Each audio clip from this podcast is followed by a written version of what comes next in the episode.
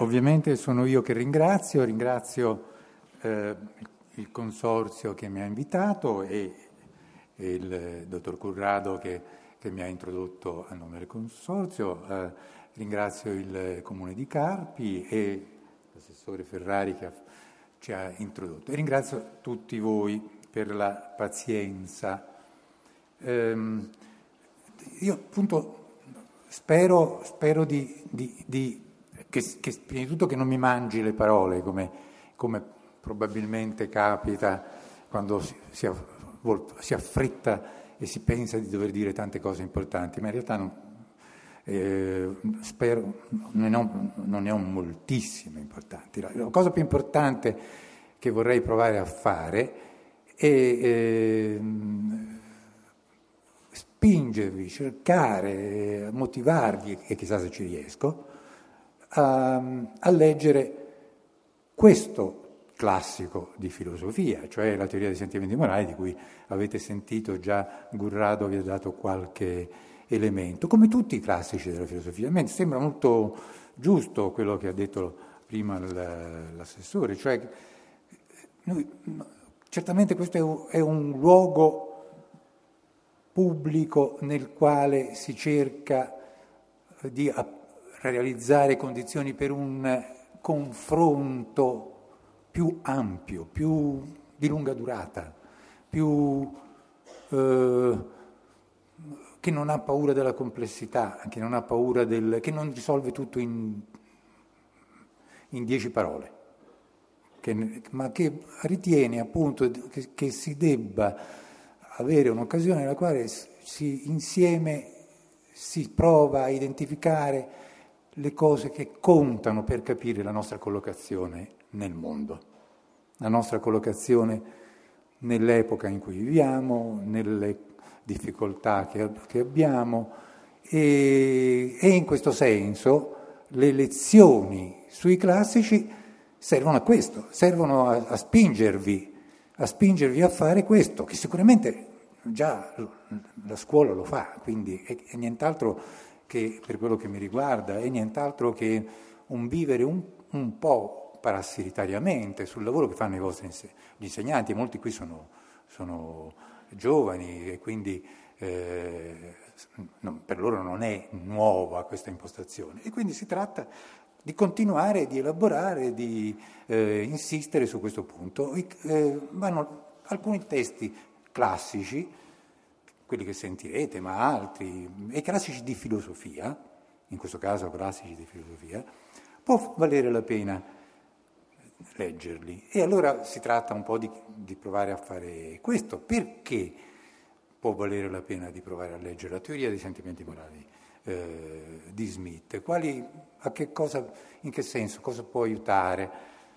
Naturalmente uno può partire subito con, uh, con l'autorità che c'è per esempio il premio Nobel Amartya Sen, che è un indiano che ha, eh, che ha mm, famosissimo, che spesso si vede anche alla televisione, è perché è un, gra- un grande saggio che permette anche di capire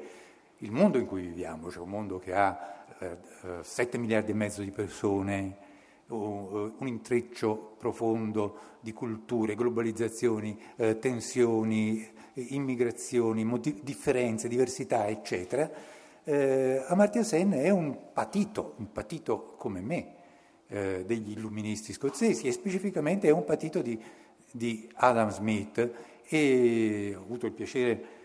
di sentirlo questo per, per, per, dirvi che sono persone, siamo tutti persone, persone, persone quali dicono, beh, fate questo,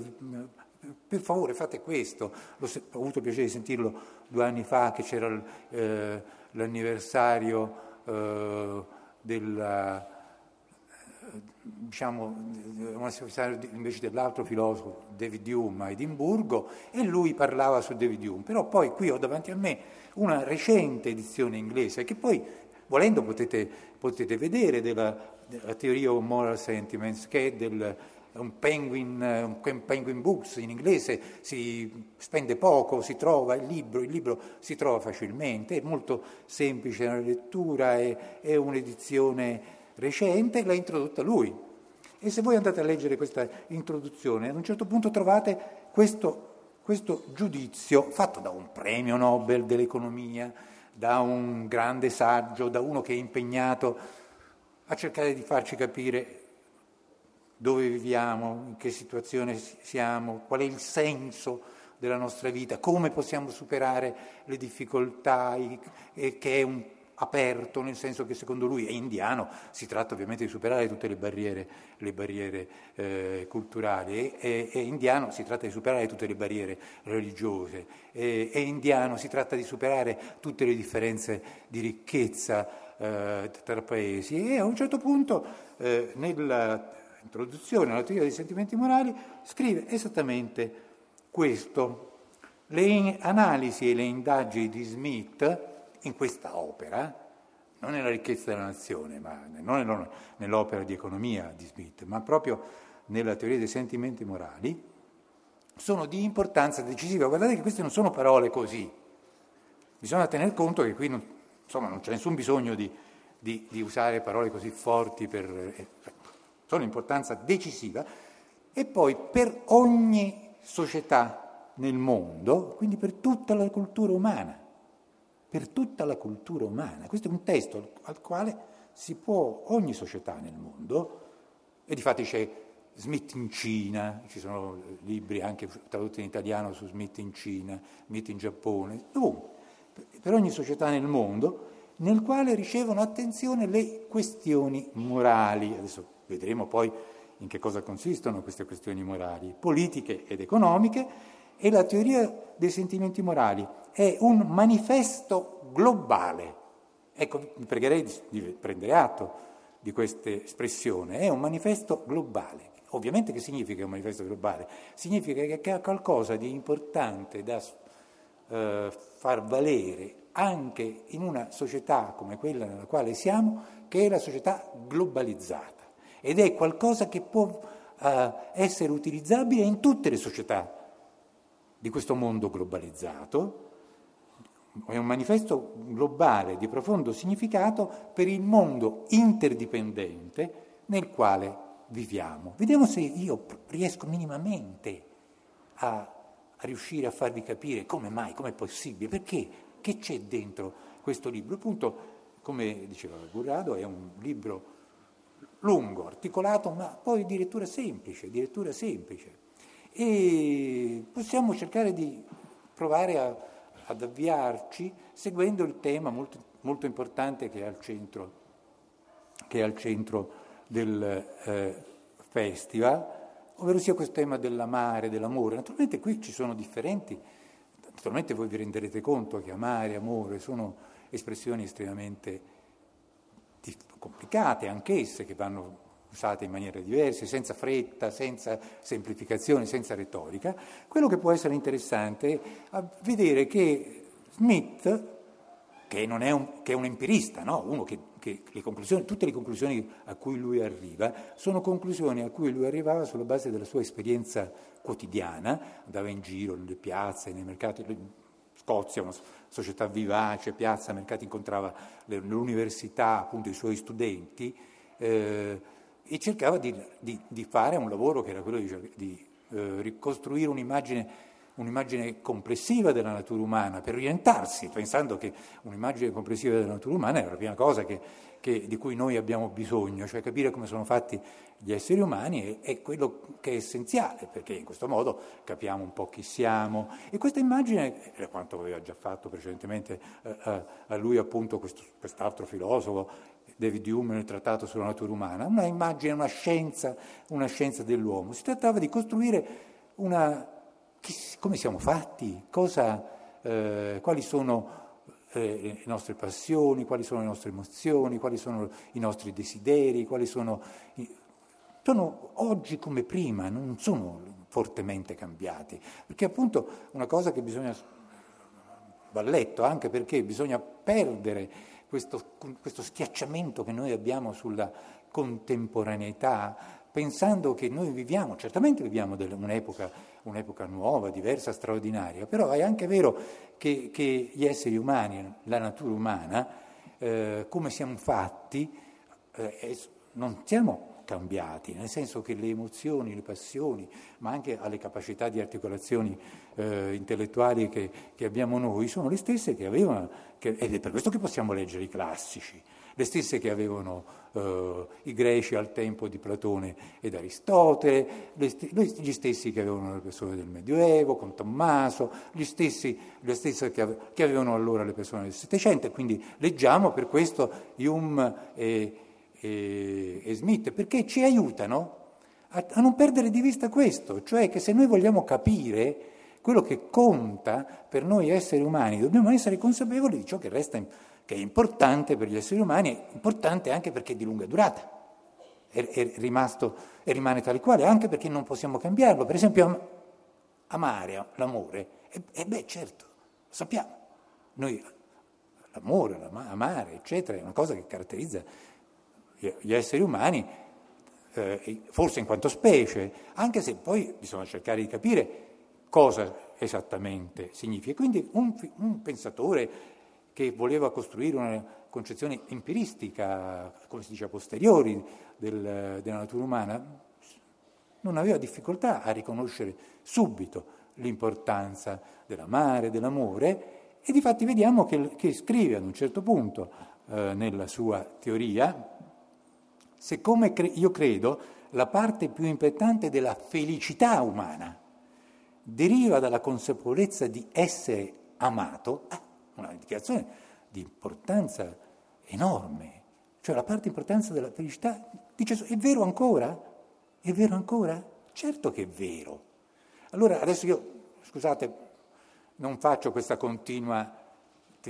continuo, è vero, è vero, ma secondo me sono tutte cose che restano in piedi tuttora. È chiaro che sono cambiate eh, eh le istituzioni, è cambiato le, la condizione, il numero di esseri umani che vivono, sono cambiate, se volete, anche le difficoltà, però molte cose restano, restano uguali e questa resta uguale. Ora lui dice che la felicità, molta parte della felicità di ciascuno di noi, eh, di ciascuno di noi, perché naturalmente caratteristico di questi pensatori è di guardare non alla natura umana in termini razionali, come l'essenza della natura umana, il concetto di natura umana, ma di pensare che la natura umana è niente, nient'altro che quello che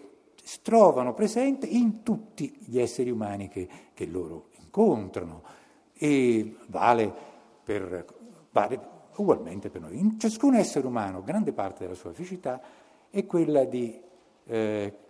sia consapevole di essere amato. Cosa vuol dire eh, questa, questa, affermazione. In che senso? Perché appunto essere amato è una questione equivoca, una, questione, una, frase, una frase vaga, una frase imprecisa. Cosa intendeva? Intanto quando diceva questo richiamava una cosa naturalmente decisiva, una cosa molto importante filosoficamente, che noi esseri umani siamo, siamo tuttora, siamo sempre stati siamo evolutivamente, adesso loro ovviamente siamo nel Settecento, gli scozzesi queste cose evolutive non le facevano in termini scientifici, però le facevano in termini culturali, Sono, siamo sempre stati degli animali, degli animali, usavano questa espressione anche, eh, degli animali sociali, viviamo, non possiamo non vivere in società, non possiamo non vivere in compagnia. Se io sto da solo, come capita ai giovani, molto giovani, e capita anche poi ai vecchi, vivono isolati, un po' da parte, sono infelice. Una, la, la, la, la, vita umana diventa una vita accettabile solamente se noi viviamo in, con gli altri e cominciamo a vivere con gli altri già da quando, eh, dall'inizio. Noi viviamo tutti, siamo deboli, inermi, siamo... Eh, bisognosi di cure, viviamo in, fam- in una famiglia, no? viviamo in, inizialmente, non possiamo vivere, ci sono casi nel Settecento di animali, di esseri umani che hanno vissuto come animali selvaggi, ma quelli però sono veramente casi unici, mostri, mostri nel senso di straordinari, poveracci. Non nel senso di cattivi, è, è situazioni straordinarie, ma in genere la vita degli esseri umani è quella di vivere eh, in una famiglia, hanno bisogno di vivere una famiglia perché sono appunto, hanno, una, lunga, una, lunga, infanzia, sono eh, deboli, fragili hanno bisogno della madre, hanno bisogno di cure, di attenzioni. Sono, siamo animali sociali. Dire questa cosa qui, capi, dire questa cosa qui e mostrare subito che siamo animali sociali fatti anche psicologicamente, perché al di là al di là del corpo, che è sicuramente fragile, che è sicuramente eh, bisognoso di cure, di attenzioni, poi psicologicamente siamo fatti in modo tale che questa nostra fragilità, questo nostro eh, bisogno degli altri è strutturato nella nostra mente, è radicato nella nostra mente. E di fatti noi siamo animali sociali e la prima cosa che, che, che Smith eh, sottolinea per mostrare quanto siamo sociali è appunto eh, insistere molto sul fatto che la nostra struttura psicologica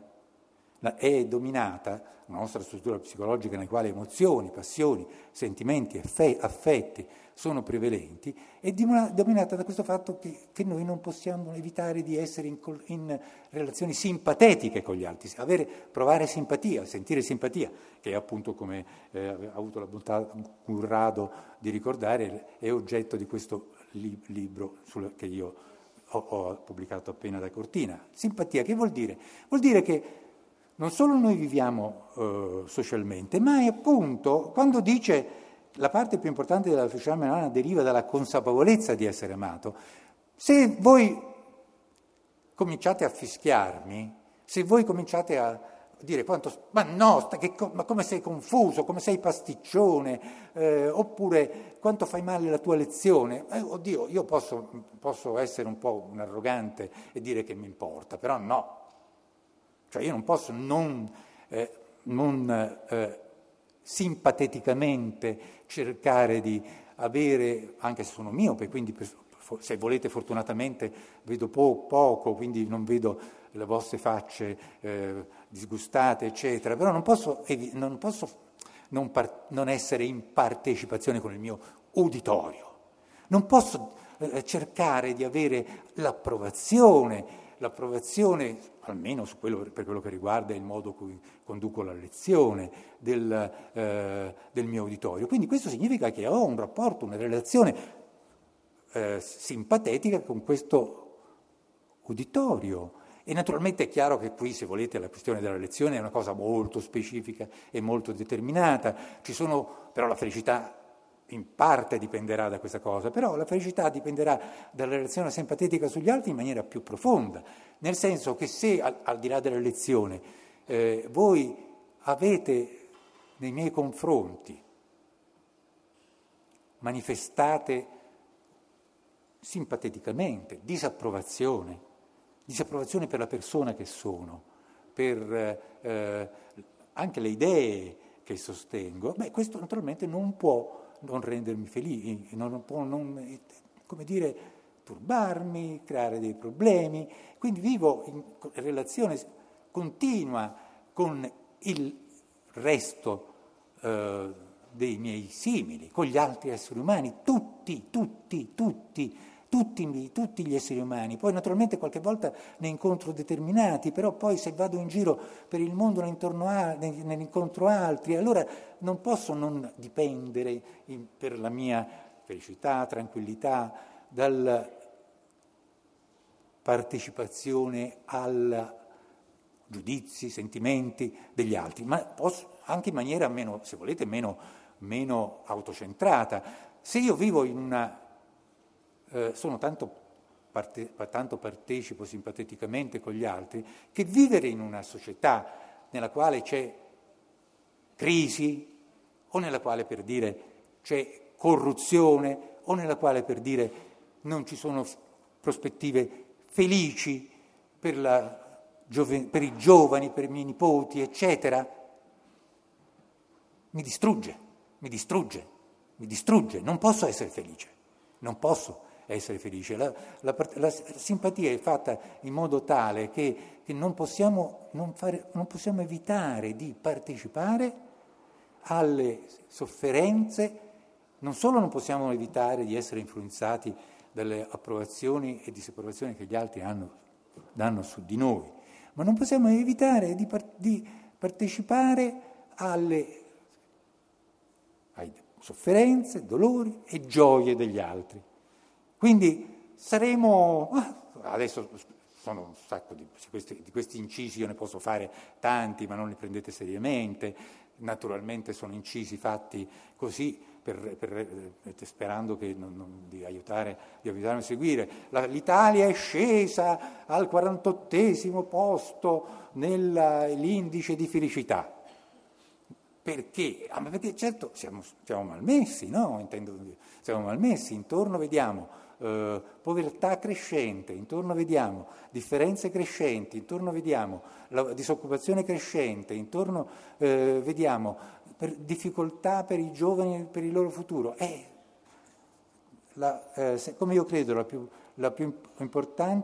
la parte più importante deriva dalla consapevolezza di essere amato, è vero, però è anche, non può non derivare, simpaticamente anche dal fatto che se gli altri eh, si trovano in, in, condizioni in quali non solo non vengono amati, ma addirittura non hanno le condizioni per continuare in modo dignitoso la loro vita, eh, noi non possiamo essere fe- felici, anche se qualcuno ci ama individualmente tanto, però la condizione sociale, appunto, se noi siamo come Smith ci, ci dice degli animali sociali, non può non essere eh, decisiva per la nostra felicità. Questo voleva dire, e questo naturalmente, naturalmente è una cosa più da scuola, voleva dire che eh, Smith percorreva una ricostruzione della natura umana, della società umana, della natura umana, che era completamente alternativa, questo naturalmente è significativo per, per i giovani per, o per chi ancora si ricorda la filosofia, è alternativa a quella, a quella concezione che vede la natura umana come dominati esclusivamente dall'egoismo, come persone che vivono in una condizione di completa isolamento, come, come Hobbes, Mandeville erano gli autori, gli autori che lui aveva presente, che criticava principalmente nella teoria dei sentimenti morali, i quali invece consideravano gli esseri umani come degli esseri che potessero vivere isolatamente o che potessero occuparsi solamente dei propri beni, di accumulare ricchezze, di accumulare denaro. Ma no, coloro che pensano di poter accumulare ricchezze e, e poter accumulare de- denaro sbagliano, perché attraverso le ricchezze e, e il denaro gli sfugge la parte più importante della loro felicità, la consapevolezza di essere amato. Ma che cosa volete che passi attraverso l'isolamento, o la solitudine, o l'egoismo di, di chiusura, o attraverso l'accumulazione, l'accumulazione di beni o l'accumulazione di ricchezze materiali, di denaro? Se vogliamo la felicità, dobbiamo prendere atto che siamo persone eh, sociali e che, essendo eh, persone sociali, siamo, la nostra felicità dipende da questo principio della simpatia che da una parte non può non farci essere sensibili al giudizio e all'opinione che gli altri danno di noi e dall'altra non può non eh, fare di noi eh, delle persone infelici se ci troviamo in un contesto caratterizzato da eh, difficoltà, eh, iniquità, eh, corruzione, eh, mancanze di prospettive, avidità. No, No, questo non ci può lasciare, secondo loro, e penso che loro avessero veramente ragione, perché appunto società che tentano di non tener conto di questi richiami sballano, non durano, entrano, si avvitano e scompaiono. Credo che però per capire, no, no, io non, non, ho molto e quindi cerco di, di andare agli elementi più strutturali, per capire un po' meglio questo discorso di, di Smith, può essere utile un'ulteriore specificazione che è intorno a questa idea della ricerca, la consapevolezza di essere amato, quindi dell'importanza dell'amore, che è un amore che, che va qualificato, no? naturalmente. Fa ancora Smith sempre nella teoria dei sentimenti morali. Eh, Smith dice, scrive ad un, a un certo punto, l'uomo desidera naturalmente non solo di essere amato, ma di essere amabile. ovvero di essere un naturale e appropriato oggetto di amore. Teme naturalmente non solo di essere odiato, ma di essere odioso, ovvero di essere un oggetto naturale e appropriato di odio. Non desidera solo la lode, desidera di esserne degno, cioè desidera essere oggetto naturale e approvato di lode anche se non lodato da nessuno. Non teme solo il biasimo, teme di esserne degno, cioè teme di essere oggetto naturale e appropriato di biasimo anche se non biasimato da nessuno. Allora l'amore di cui noi abbiamo bisogno non è una, lo specifica, lo precisa, è un amore che naturalmente deve passare attraverso il fatto che noi ce ne sentiamo degni, che noi sentiamo che lo meritiamo, che noi sentiamo che è eh, non il frutto della partecipazione mera e semplice a una com- piccola comunità nella quale noi abbiamo guadagnato, abbiamo guadagnato una presenza, un'importanza, un piccolo gruppo, una piccola comunità o un piccolo paese, nel quale le persone, per, sulla base delle distorsioni o, o di regole che privilegiano le persone che fanno parte di questa comunità, ci approvano, ci apprezzano come membro di quella comunità, di quel gruppo, eccetera. Non è questo, non possiamo come esseri umani accontentarci di questo amore, come non possiamo accontentarci esclusivamente dell'amore eh, che ci viene dato da, è importante, è essenziale, forse non possiamo vivere, ma la nostra autostima viene messa in crisi nel momento in cui noi ci muoviamo di 50 km o di 100 km o di 200 km e ci rendiamo conto, dovrebbe essere così, è così, se poi non lo facciamo vuol dire che c'è qualcosa che non funziona, viene messa in crisi e ci rendiamo conto che quello che noi riteniamo la condotta giusta, la condotta corretta, il modo eh, in cui gli esseri umani si devono comportare, Passiamo eh, e vediamo altri, altri, esseri umani quali non, non, lo accettano, ritengono che no, quel tipo di condotta non sia accettabile. Quindi in realtà la nostra felicità dipende dalla consapevolezza di essere amato, però dipende, in quanto siamo esseri umani, dalla consapevolezza che questo amore, che poi è semplicemente, forse non ha niente a che vedere, e qui bisogna non ho tempo per sviluppare questo punto, non ha niente a che vedere con l'amore eh, erotico, forse non ha niente a che vedere neanche con l'amore di cui parla in qualche modo la religione cristiana, perché è un elemento di relazioni personali tra esseri umani che fanno parte del mondo, naturalizzata, ridotta volutamente a qualche cosa che permette di avere una relazione tra esseri umani, è qualcosa che noi possiamo scambiarci, è qualcosa che si può essere esprimibile. E come può essere esprimibile? Col fatto che eh, effettivamente noi a un certo punto non vogliamo semplicemente, e sì, mettiamo che voi, che voi diciate sì, sì, sì, mettiamo per ipotesi, va bene, sì, è riuscito a spiegare la teoria dei sentimenti morali. Però io invece no, scusate, penso di aver fatto tanti pasticci, mi, mi, mi, eh, ho perso tanti fili e, e dovevo farla meglio dovevo farla meglio, cioè in realtà dovevo farla meglio, sono, ho fatto degli errori, in realtà ho fatto delle, de, delle, omissioni importanti e in realtà non posso evitare di, di, di, per la lezione, ma per la condotta, per tutte le azioni della mia vita, non posso evitare di interrogarmi e cercare di, ovviamente, eh,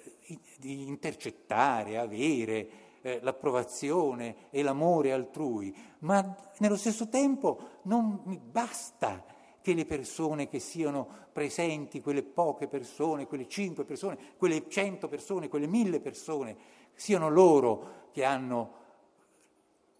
diano il giudizio, perché in effetti io poi continuo a chiedermi, ma è, è, è così, è meritato, è, è, accettabile, è, così, e quindi in realtà noi siamo fatti in modo tale che cercando di essere amabili, cercando non solo di essere amati da, da coloro che ci sono più vicini, coloro che fanno parte del nostro gruppo, ma di essere amabili, di essere degni di amore, abbiamo dentro di noi un meccanismo mentale, psicologico, siamo fatti in modo tale che è un meccanismo di riflessivo, per cui continuamente ci interroghiamo con quella che solitamente viene chiamata coscienza, che non possiamo non, non, non mettere in discussione, continuamente ci, ci interroghiamo su quello che facciamo, su come ci comportiamo, sulla condotta che abbiamo, ma questo meccanismo della ricerca, che era così stato e che viene continuamente perso di vista, perché noi adesso non capiamo che quello che è importante quando noi ci comportiamo in un certo modo con le persone che vivono, opiniamo nel nostro paese, non è se ci approvano i, i nostri concittadini o se ci approva la maggioranza dei nostri concittadini o se ci approva eh, il 90% dei nostri concittadini, ma noi siamo fatti in modo tale, si spera che continuiamo ad essere fatti in modo tale, che sappiamo benissimo distinguere tra l'essere approvati da coloro che stanno intorno a noi sulla base di meccanismi appunto di puro e semplice, eh, come dire, uditorio che risponde, ci approva o riconosce alcune nostre capacità e questo soddisfa quello che noi chiamiamo la nostra vanità, quello che noi, loro chiamavano la nostra vanità. Quando noi cerchiamo l'approvazione, l'approvazione del nostro uditorio, quando ci accontentiamo dell'approvazione dell'amore che ci viene da un, da un uditorio, che può essere anche tanto largo come un paese. Ora, ovviamente, paese, se vive, se vive nelle, nella chiusura, nella limitazione, nei, nei suoi esclusivismi e, e, può avere al suo interno dei meccanismi di approvazione o di accettazione eh, che sono mera e semplice riflessione di eh, quello che nel Settecento Hume, Smith, Smith chiamavano ricerca vanitosa dell'approvazione di coloro che ci stanno intorno. Ma noi sappiamo bene che questa è una cosa, ma quello che ci dà un minimo di eh,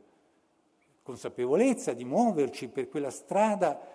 di amore che conta, che è quello dell'amabile e dell'essere naturalmente considerato degno di amore. Allora noi sappiamo bene che il punto a cui noi miriamo è che la nostra azione, la nostra condotta venga apprezzata e la, coscienza, la nostra coscienza sta lì continuamente a cercare di farci seguire questa strada,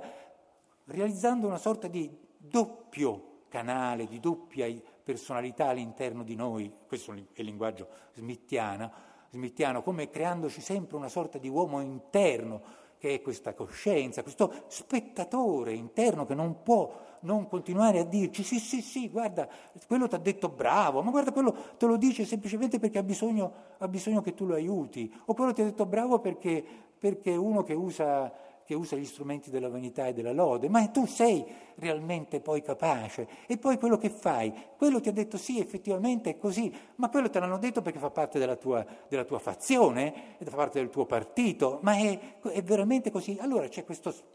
questo, questo doppiamento che abbiamo in quanto esseri umani, perché abbiamo una dimensione riflessiva,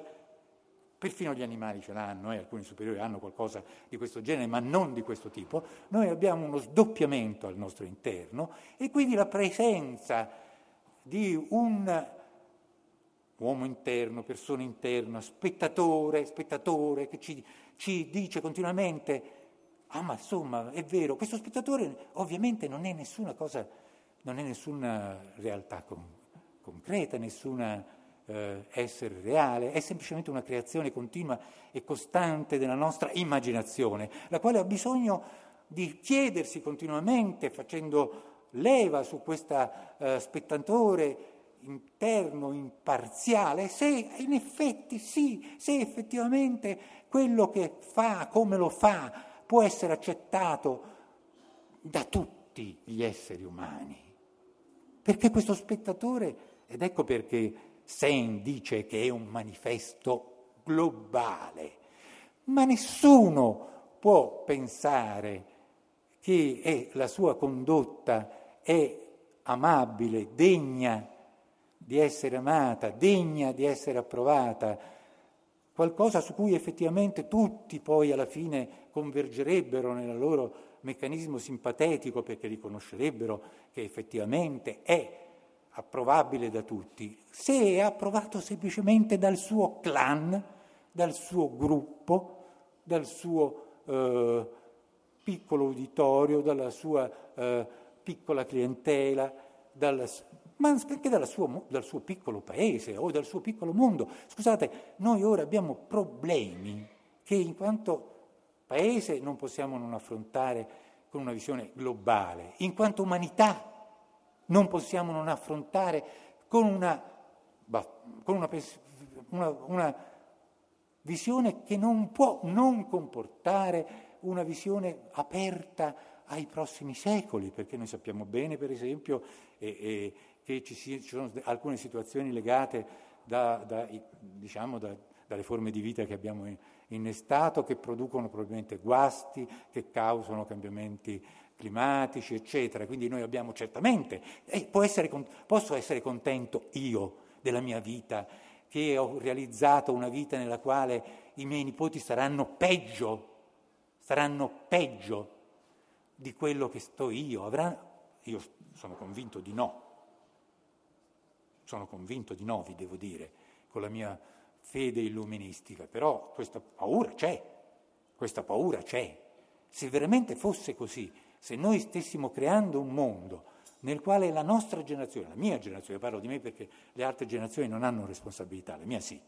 se la, la nostra generazione avesse, come dire, governata la società, avesse vissuto la moralità in modo tale di essere sicura che le generazioni successive stessero peggio, non c'è nessuna possibilità di realizzare le condizioni minime della felicità.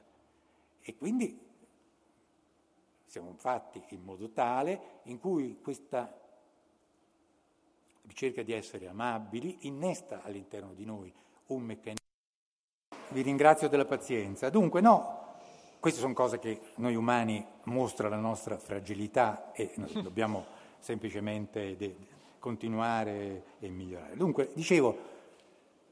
in Smith c'è questa idea, e chiudo rapidamente perché, perché mi sembra che, spero che la struttura del discorso sia chiara. In Smith c'è questa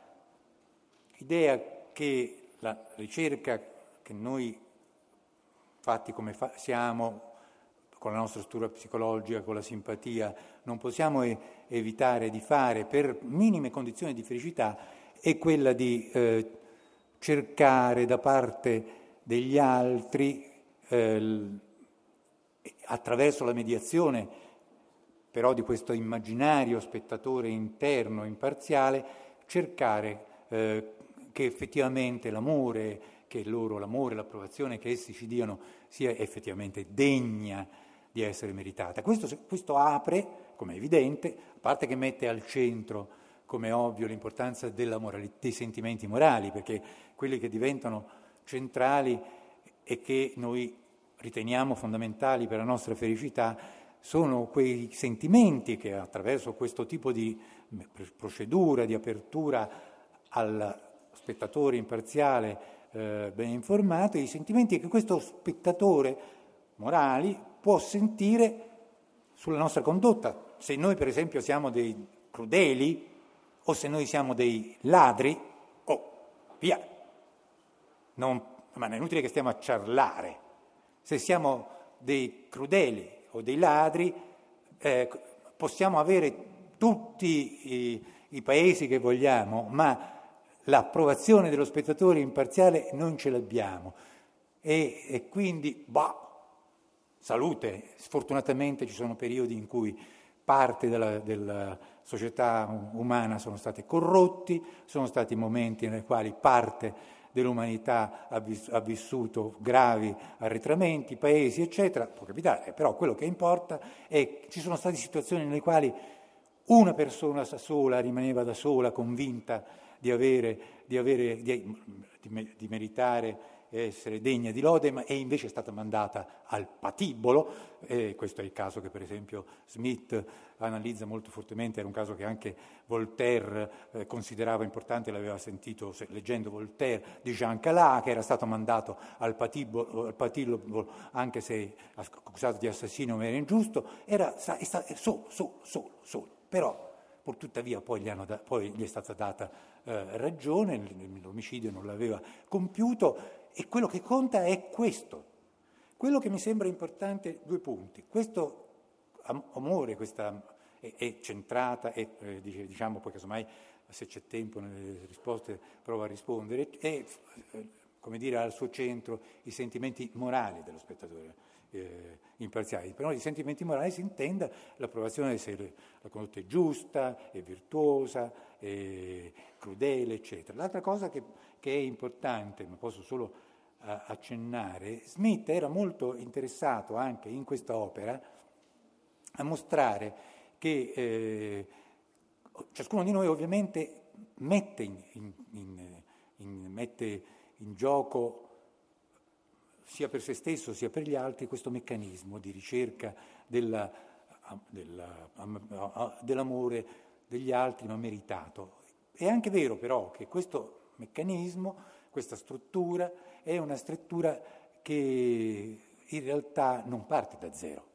nel senso che noi viviamo in una società civilizzata e il, il punto su cui Smith molto lavorava e che è un punto più, se volete, anche tecnico, filosofico, ma non secondario, era di contestare quegli autori, per esempio come Rousseau, i quali ritenevano che il processo di civilizzazione umano, umana, cioè per esempio il passaggio alla società commerciale oppure alla società preindustriale, comportava una eh, perdita di, di, questi meccanismi più fondamentali, ovvero, ovvero, sia i meccanismi mediante i quali gli esseri umani cercano eh, un amore che è però in grado effettivamente di renderli felici e che quindi è moralmente adeguato per, secondo l'ottica di uno spettatore imparziale. E Rousseau pensava che il processo di civilizzazione faceva perdere la bontà naturale, invece uno dei centri, dei nuclei della teoria dei sentimenti morali, come peraltro anche era nel caso di Hume e di questi pensatori scozzesi, è dimostrare che non, non è così, che il processo di civilizzazione è qualcosa che è, favorisce, che è stabilizzato proprio attraverso l'operare dello spettatore imparziale disinteressato dei suoi sentimenti morali, nel senso che nel processo di, civilizzazione gli esseri umani è come se selezionassero, se tu guardi ai tempi lunghi, regole, norme e istituzioni che sono quelle che sono passate, non attraverso il filtro delle maggioranze o delle fazioni o dei partiti, ma attraverso il filtro di una umanità che convergeva su certe cose. E quindi, per esempio, abbiamo eliminato, la, eliminato sì, la schiavitù e quindi, per esempio, già, già, con, già con loro, abbiamo, per esempio, eliminato si spera, poi se, se ci sono fa- situazioni di arretratezza, se ci sono pa- paesi che, non, che, che, che non, non, hanno colto questa cosa, la diversità di genere, di sesso, non esiste più nessuna diversità, niente. L'unica diversità è che spesso in certe culture i maschi sono delle bestie, punto. Ma in, in genere però non c'è altra diversità, non c'è altra diversità, non c'è nessuna possibilità di dire che vengono eh, che veng- ci si comporta diversamente o in quanto donne o ci, o ci si comporta diversamente verso donne. Abbiamo eh, lo stesso, ma abbiamo imparato, poi naturalmente non siamo capaci, tanti diritti umani, tanti, tante cose, quindi questa cosa qui è frutto di un processo di civilizzazione. Questo naturalmente, questo processo di civilizzazione è, non è sconsolidato, non è mai, eh, eh, ci sono cerchi di simpatia, diceva Smith che si sono progressivamente allargato, abbiamo incluso quelli che prima con l'aiuto dello spettatore imparziale disinteressato, ancora dobbiamo procedere su questa strada, dobbiamo stabilizzare questa strada, dobbiamo migliorare la nostra civiltà, dobbiamo, es- dobbiamo far sì di non pensare che le chiusure, i pregiudizi del nostro paese siano tutto e cercare di fare quello che probabilmente non si può non realizzare, una condizione degli esseri umani che si considerano tutti uguali, tutti con gli stessi diritti, tutti se, che, che seguono le stesse regole di giustizia. Questo è un presupposto essenziale per la crescita di ricchezza e la crescita economica di tutta l'umanità e per la sua sicurezza.